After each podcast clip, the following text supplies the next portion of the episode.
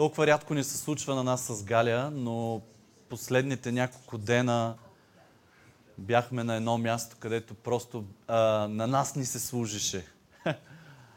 и, и е толкова хубаво да, да се размажеш в неговото присъствие. Просто а, разбирам ви и, и е толкова хубаво да съм на вашето място. а, благословено е да даваш, благословено е и да получаваш. И, и няма по-хубаво от това. Да е, да е един кръговрат в живота ни. Така че имахме няколко дена, в които просто Бог, Бог благославяше живота ни и просто усещахме как Неговата ръка е върху нас. И ни зареждаше с, и с слово от сърцето му, и с хваление. Просто за нас бяха благословени дни, имахме нужда от това, така че се върнахме освежени в Неговото присъствие. Но където и да бяхме, да ви кажа, винаги мислихме за вас и ни беше, и ни беше така, аз ви писах по време на, на, на тия служби там. Просто защото когато хората говорят за Божието царство, а, няма как да не мислим за това, което, а, което градим заедно. И беше истинско удоволствие. Макар някъде, макар далеч от вас, да мислим едни за други. Беше, беше много добре. От една седмица Господ ми е вложил в сърцето нещо. Аз още миналия път ви казах за какво ще си говорим днес. М- миналия път, няма да ви питам за какво сме си говорили. А, само едно изречение ще кажа. Говорихме си за вярата. Говорихме си каква е истинската вяра. Какво, какво трябва да разбираме в дълбоката ни същност под вяра. И вярата за мен е, можем да говорим много какво е вярата. Но едно изречение ви оставих с него и вярвам, че сте мислили. Вярата е да се довериш на Бог. Да погледнеш, вярата е поглед в бъдещето и да се довериш напълно на Твоя Бог. И днес искам да продължат тия мисли, и искам да отворим на 2 Коринтияни 14, 4 глава, 2 Коринтияни 4 глава, 18 стих. Те от вас, които имате Библии, можете да отваряте и да следите текста с мен. 2 Коринтияни 4, 18.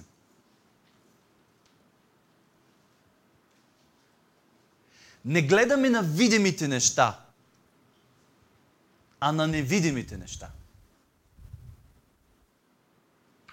И докато чета, и докато споделям мисли от сърцето на Бог, забрави за всичко, в, в което е възможно да стои в главата ти.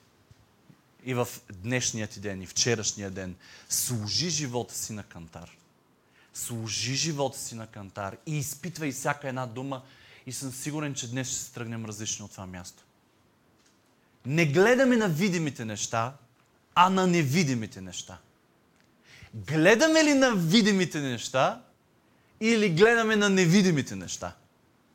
Павел, естествено, ни, вли, ни вкарва в едни дълбоки води на разсъждения и ни казва, не гледаме на видимите неща.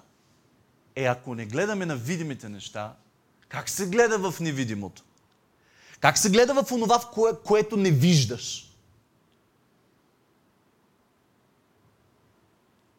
Този стих ни разкрива две, два свята, две гледни точки. На материалния, видимия свят и на невидимия, на духовния свят. Ако можем да виждаме и да не виждаме, това означава два свята. Свят на видимите неща и свят на невидимите неща.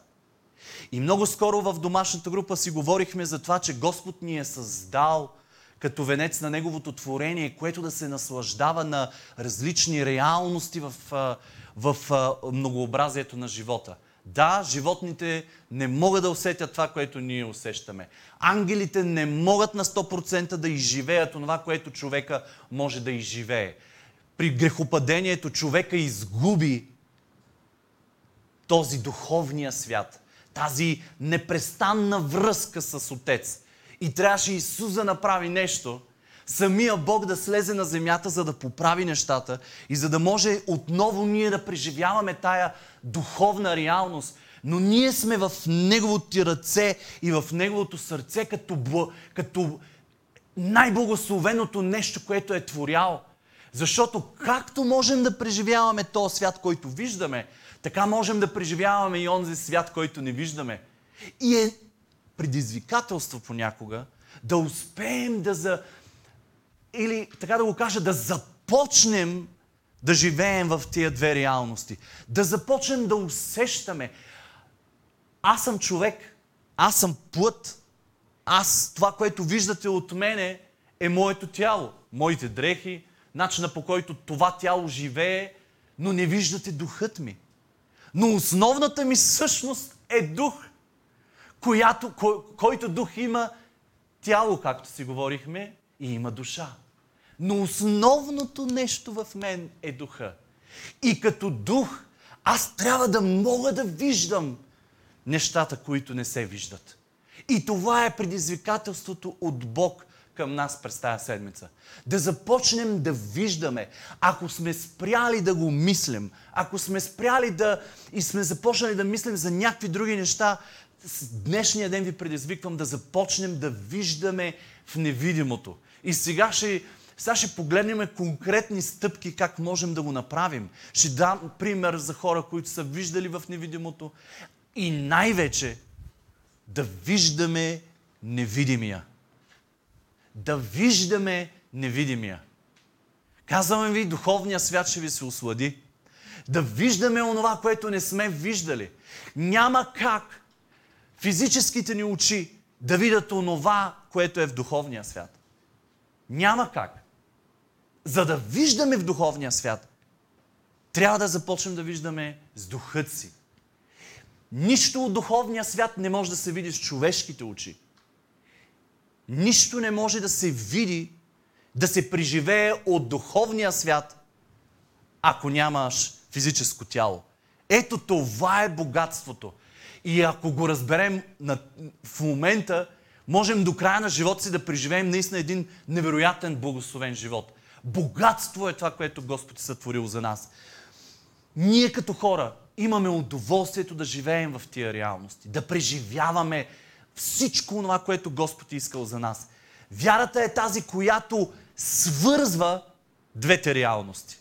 Вярата е тази, която се протяга някъде от нас и стига до духовния свят. И миналия път ви казах, ние не сме а, вярата вътре в нас не е като жлеза, която да, да сътворява някакви течности и да се увеличава в нас вярата. Не, ние можем с стоенето си в присъствието на Бог до толкова да сме в едно със сърцето Му, че вярата да се увеличава, но тя е дар от Него. Тя е нещото, което Неговото докосване върху нашия вътрешен човек.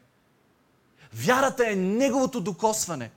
И в тая вяра ние се доверяваме на Него, ние се предаваме и колкото повече се предаваме на Него, толкова повече живота ни ще бъде благословен.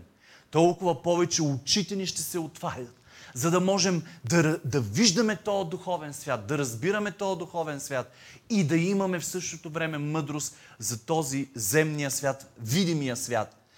Видим, видими неща и невидими неща.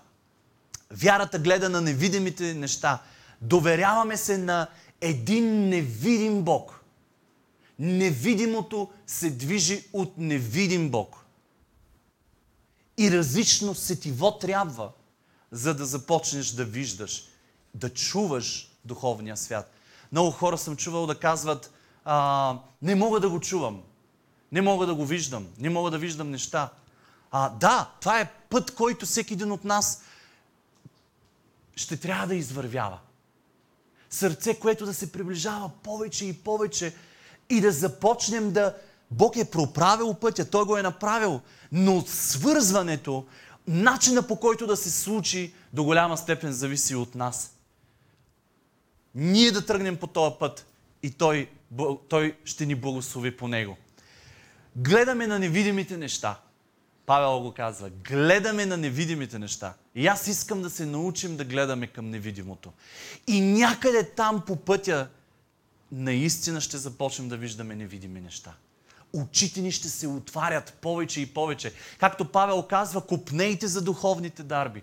Няма как виждането, чуването на духовните неща да не се, да не се случи, да се случи, ако няма търсене, ако няма желание. Някъде вътре в нас това трябва да се роди.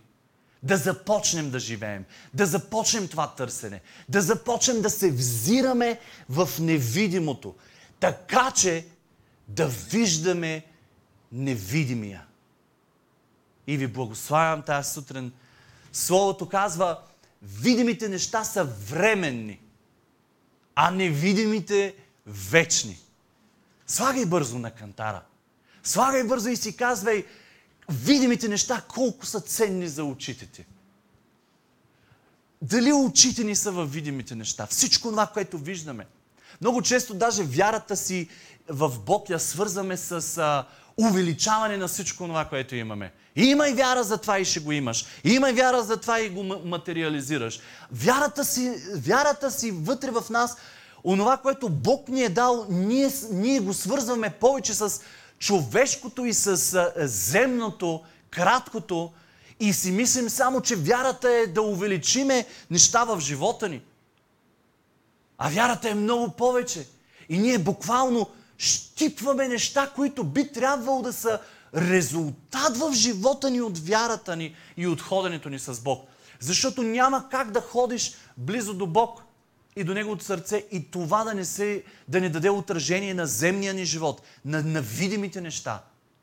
Но първо трябва да, да са невидимите. Първо трябва да, да направим връзката с невидимия. Вярата ни да е насочена към невидимия. Пълно доверие към Него. Пълно доверие. И ви предизвиквам тази сутрин да се отърсим от, а, от а, това мислене за вярата ни, която увеличава неща в живота ни. Нека да погледнем на вярата ни, която ни свързва. Вяра, която свързва с невидимия. Каквото око не е видяло и ухо не е чуло и на човешко сърце не е идвало, всичко това е приготвил Бог за тези, които го обичат. И най-лошото от всичко е, когато започнем да мислим за този стих, като за, само за земята. като само за видимите неща.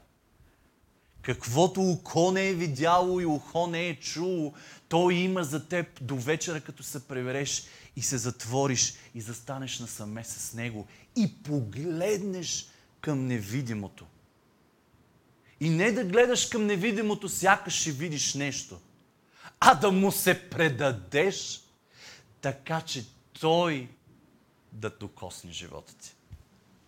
Нашата роля в видимия свят е да, да ги видим нещата от невидимия свят да слизат и да стават част от нашия физически свят. Но много често ги обръщаме нещата. Много често започваме да гледаме, даже аз мятам, че за самия Бог ние разсъждаваме по човешки начин за Него. Нашия невидим Бог е в очите ни, в съзнанието ни като, като човек. И, и много често нашия Бог прилича на нас си. На това, което си точно ти. И аз смятам, че трябва да обърнем нещата. И аз смятам, че вкарваме по този начин Бог в една котийка и не може да се увеличи в живота ни, защото нашия Бог, Богът, в който сме повярвали, вместо ние да се уподобяваме на Него, ние сме го направили като нас. Нашия Бог по наш образ – трябва да е обратното. Трябва да е обратното. Ние да се уподобяваме на Него. Не можем да поберем нашия Бог. Не можем никога да чуем на 100% всичко това, което от сърцето му излиза. Ето затова ни трябва цяла вечност. Да стоим до невидимия. И затова смятам, че много пропускаме, ако не се средоточим в невидимото още от сега. И задръстим нашия Бог само в само в това да го виждаме в а, видимия ни свят. Да го виждаме как благославя живота ни, да го виждаме как благославя а, джобовете ни, да го виждаме как благославя а, облеклото ни, да виждаме как благославя работата ни. Но преди всичко да го търсим за тези духовни неща, на, ко, на които малко сме обръщали внимание до сега. Да гледаме на невидимите неща. Кое има по-голяма стойност? Слагай бързо на кантар. Видимите неща или невидимите? Вярата, с която си вярвал към Бог. Слагай я бързо на кантара. Кажи си, за, за какво съм вярвал? И бъди честен със себе си. Не, не, не, си, не си слагай сентенции за това, в което трябва да вярваш. Но слагай всичко и казвай за какво вярвах до тук. Без да се, без да отслабне във вяра, Авраам вземаше предвид, че тялото му е вече замъртвяло, като бе на около 100 години. Вземаше предвид и мъртвостта на Сарината отроба. Обаче относно Божието обещание не се усъмни чрез неверие, но се закрепи във вяра и даде Богу слава, уверен, че това, което е обещал Бог, Той е силен да го изпълни. Вярваш ли в Бог? За да хванеш онова, което казва и все още не си го видял.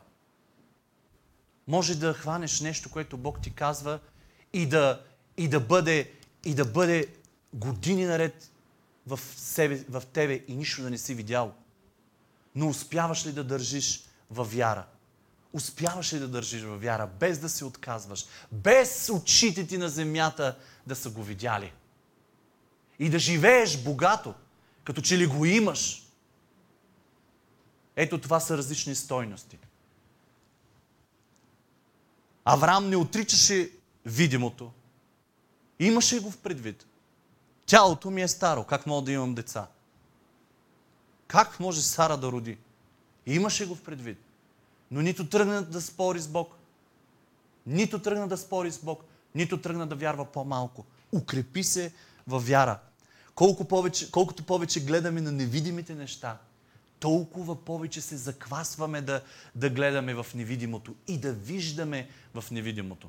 Това е същото като много е елементарен пример, който бих дал, но не можеш да започнеш да готвиш от, от раз вкусно. Няма как да ти се случи. Може и да си огромен талант.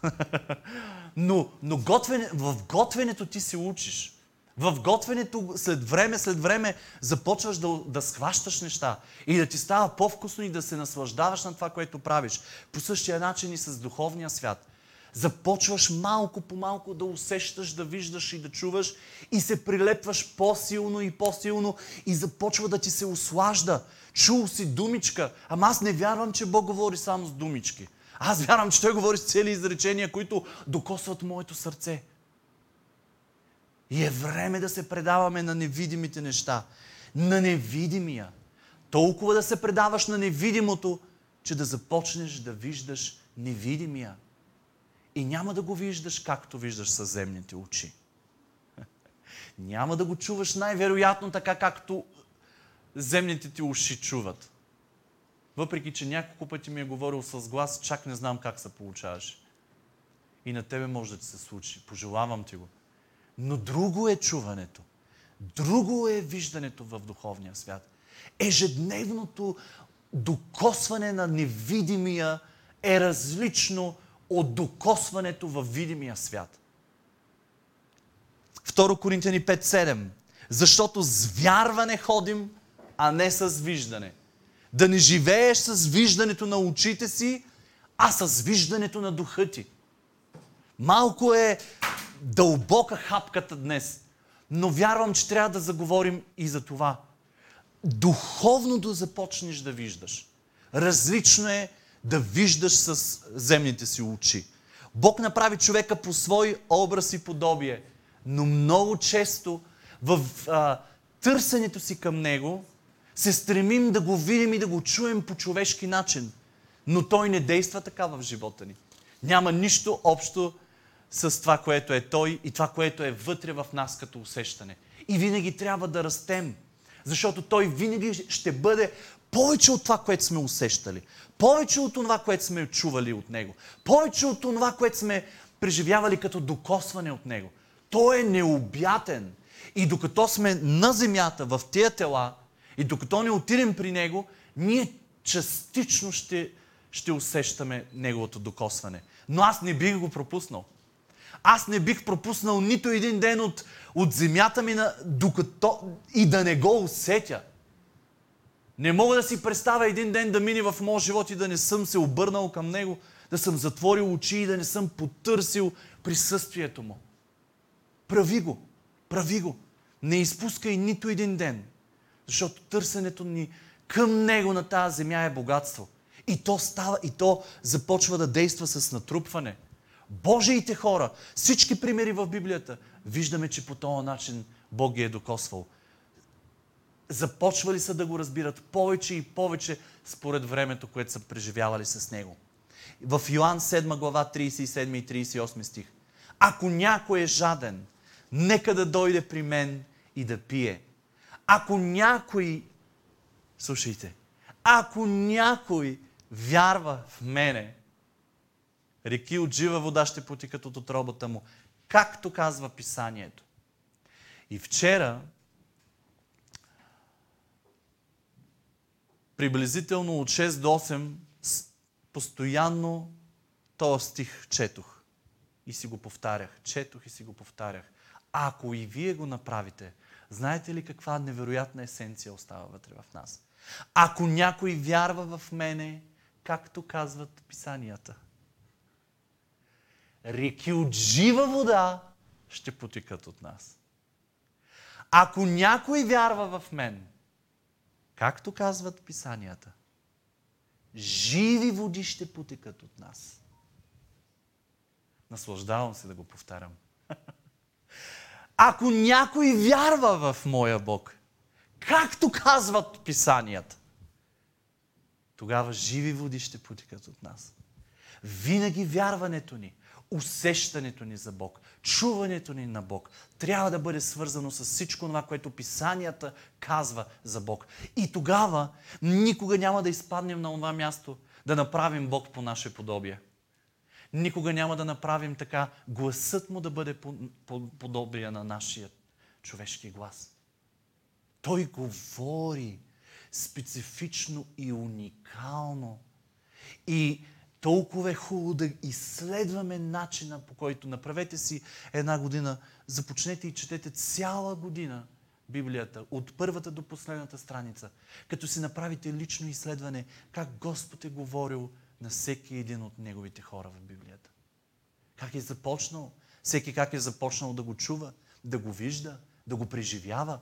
И каква увереност започват да имат постепенно и да са сигурни, че гласът му няма да ги подмине, докосването, им, докосването му няма да ги подмине. И когато застанат, както Илия застана на Кармил, беше убеден, че Господ ще слезе с огън. Но да ви кажа, това е убеждение, което го постигна Илия. И ако четем Божието Слово, както Писанието казва, ще видите, ще проследите, че усещането за Твоя Бог вътре в тебе е с наслагване. Няма по-голямо богатство днес да си натрупал още малко от усещането си към Твоя Бог. Различно е, ако днес си пропуснал. Защото някак си нещо си изгубил. Не искам да ти слагам вина, но от днес всичко може да бъде различно. От днес започни да живееш по нов начин. Не пропускай възможността да се вгледаш в невидимото. Казвай си като Яков, няма да те пусна Господи, докато не ме благословиш. Няма да ти кажа лека нож, докато не ми говориш. Не пропускай. Ето тук съм. Не пропускай. И да ви кажа, ще видите как в един момент, в един момент ще усещаш тупане по рамото, ще усещаш предизвикателство от Неговото сърце. Къде са очите ни? В телевизора? В дрехите? На какво си слагаме очите? Просто слагай всичко на кантар. Днеска за, за какво мисли най-много? Невидимото ли беше по-голямо или видимото? Нека да бързаме да търсим невидимия. Нека да бързаме да, да, да, да го включваме. Толкова е сладък живота, когато включиш невидимия в видимия свят. Да включиш невидимия в видимия свят. Включвай го в мислите си. Включвай го в разсъжденията си за този видим свят. И тогава ще мислиш повече за невидимия, отколкото за видимия свят.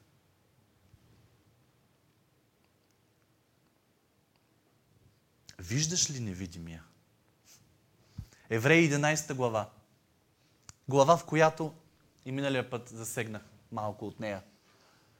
Вяра, вяра, вяра и личности, които вярваха в невидимия. Един след друг, един след друг. Да ви кажа, вчера докато си разсъждавах и си казах, ах, ако имах възможност, ма един ден в небето, ще ги питам. Какво им е, какво им е усещането за как могат да определят вярата си в Бог? Да, да, да ми го кажат с едно изречение. Какво е вярата? Защото главата започва с, с авторското мнение за, за вярата. Вярата, така, така, така, така, така. Но какво беше вярата за Авраам? Какво беше вярата за Раав? Какво беше вярата за Моисей? Аз мятам, че на всеки един вярата е била тотално различно усещане на Бог. И, е, и напълно различно доверие в Него. Напълно различно нещо. И когато един има определена вяра и се събере с друг, който има друга вяра, казвам ви, богатство е, когато се събираме на това място и когато събираме вярата си в невидимия. Ти имаш едно усещане, аз имам друго усещане. Ти имаш една вяра, аз имам друга вяра. Заедно се събираме и правим букет пред нашия Бог. Уникално е. Но искам да разгледаме за малко един живот на Моисей. С вяра Моисей, като, застана, като стана на възраст, се отказа да се нарича син на фараоновата дъщеря и предпочете да страда с Божия народ, а не да се наслаждава за кратко време на греха, на видимите неща. Иди, говори на египтяни за, за видимите неща.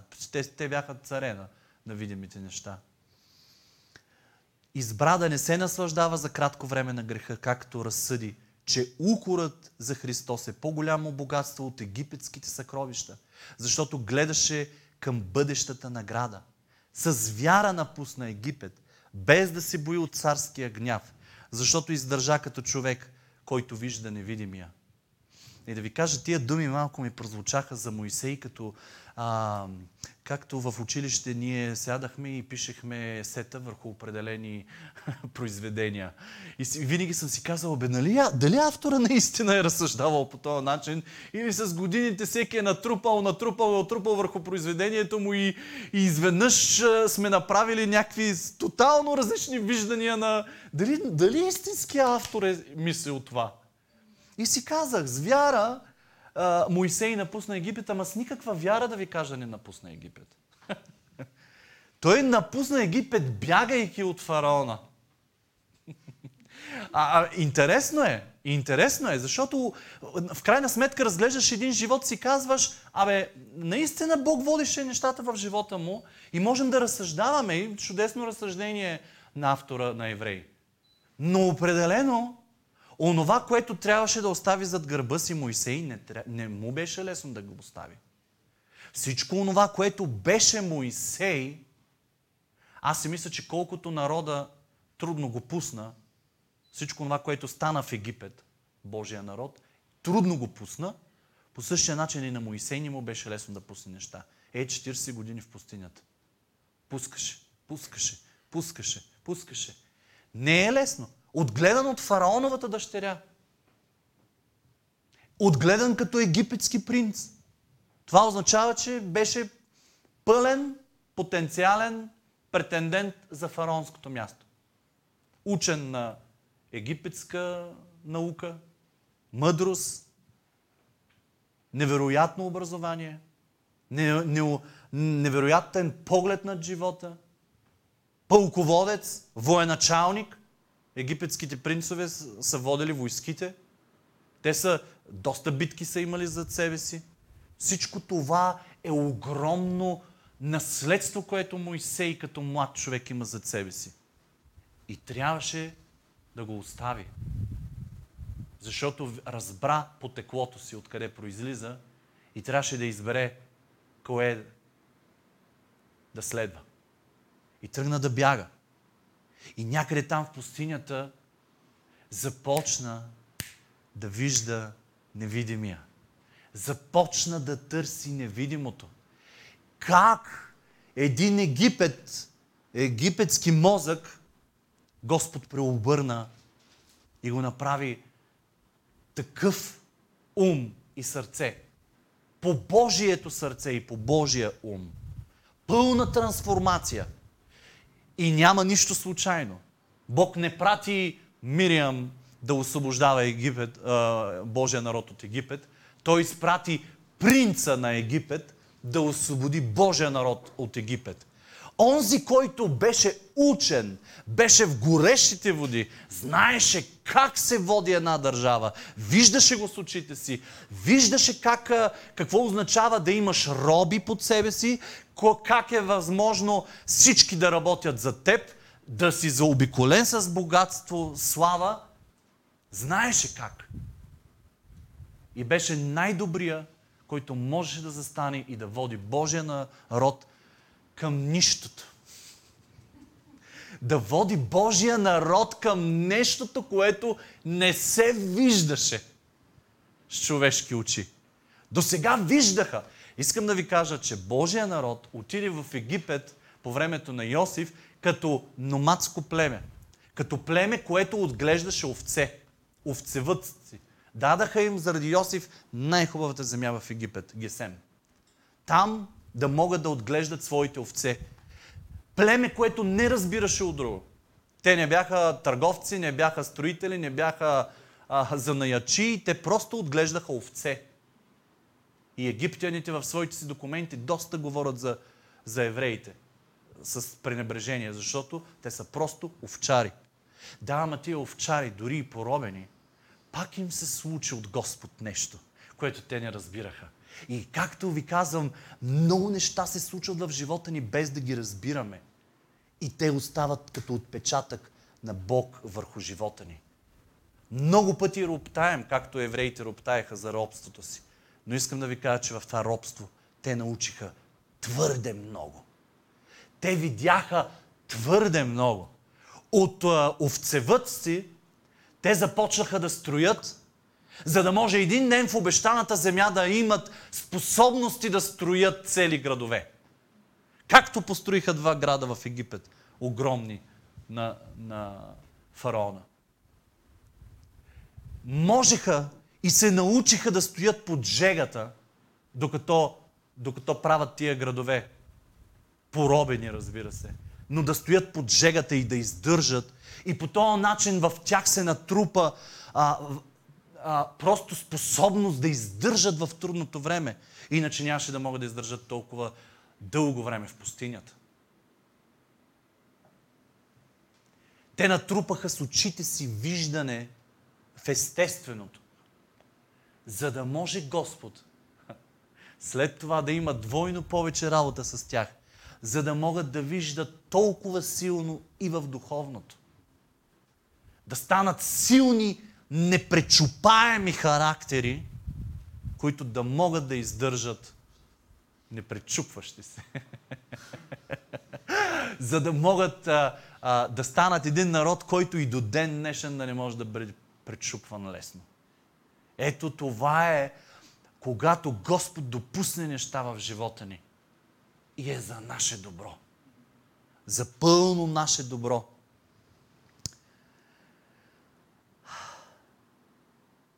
Идеята на вярата не е да материализира неща в живота ни.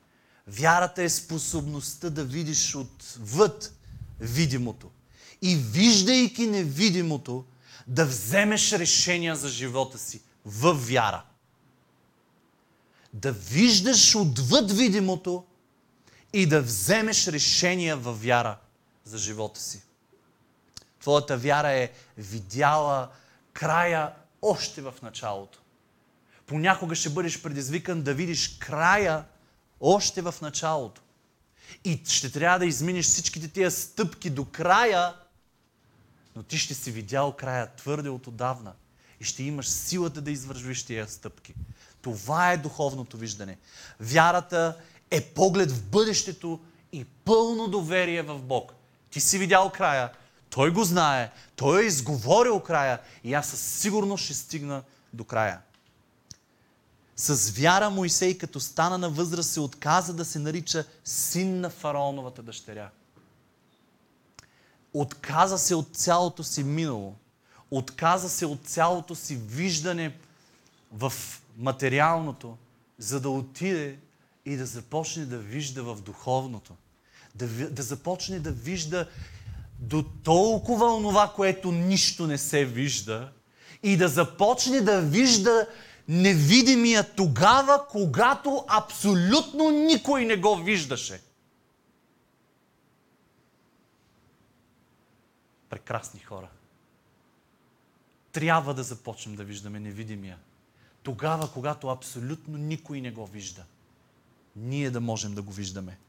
Ето това е наслад, истинската наслада в, в нашия християнски живот.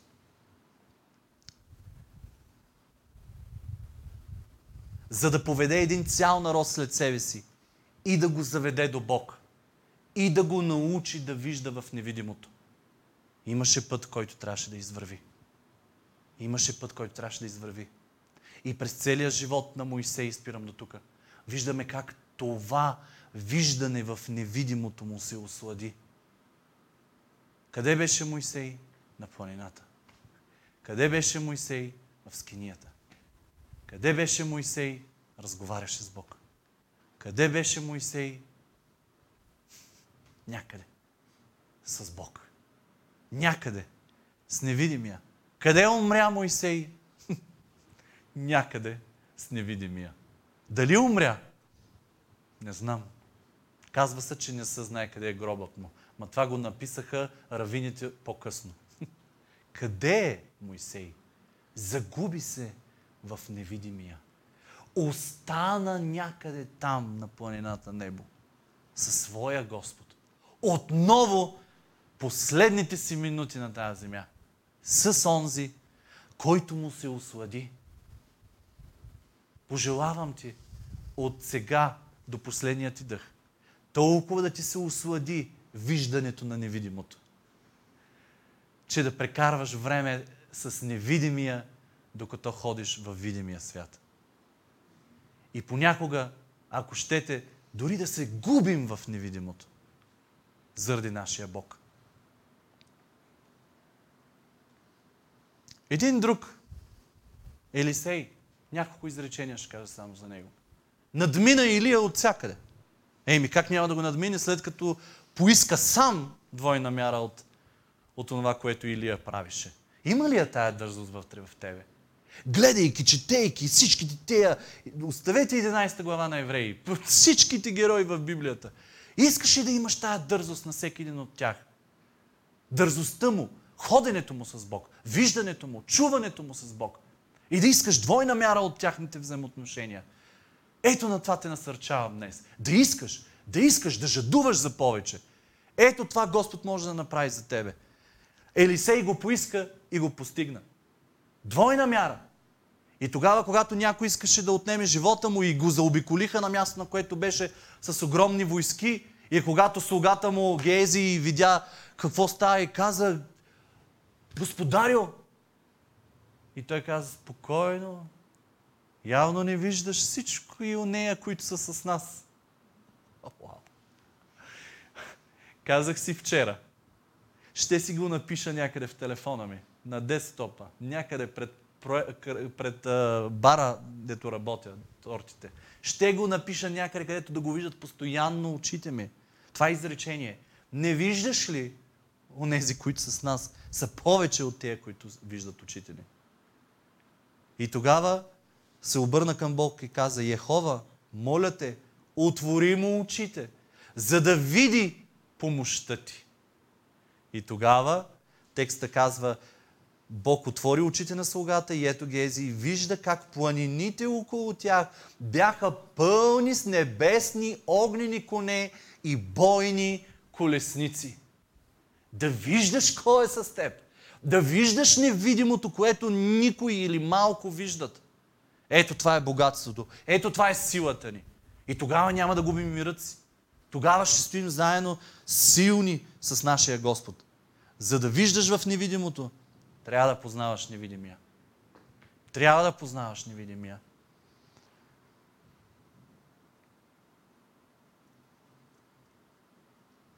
Мислих си за хората, които бяха на кръста. Какво видяха, гледайки Исус? Римляните видяха разбойник. Някакъв, който беше между народа и, и всички се бунтуваха срещу него. Евреите какво видяха в Исус? Измамник. Свещениците какво видяха? Провъзгласил се Месия. Имаше обаче един стотник, който видя нещо много различно в Исус. И накрая каза, Той е Божия син. Наистина Той е Божия син. Още един пример. Как всички останали могат да, да виждат видимото а ти да виждаш невидимото. Да получиш откровение точно когато никой друг не вижда.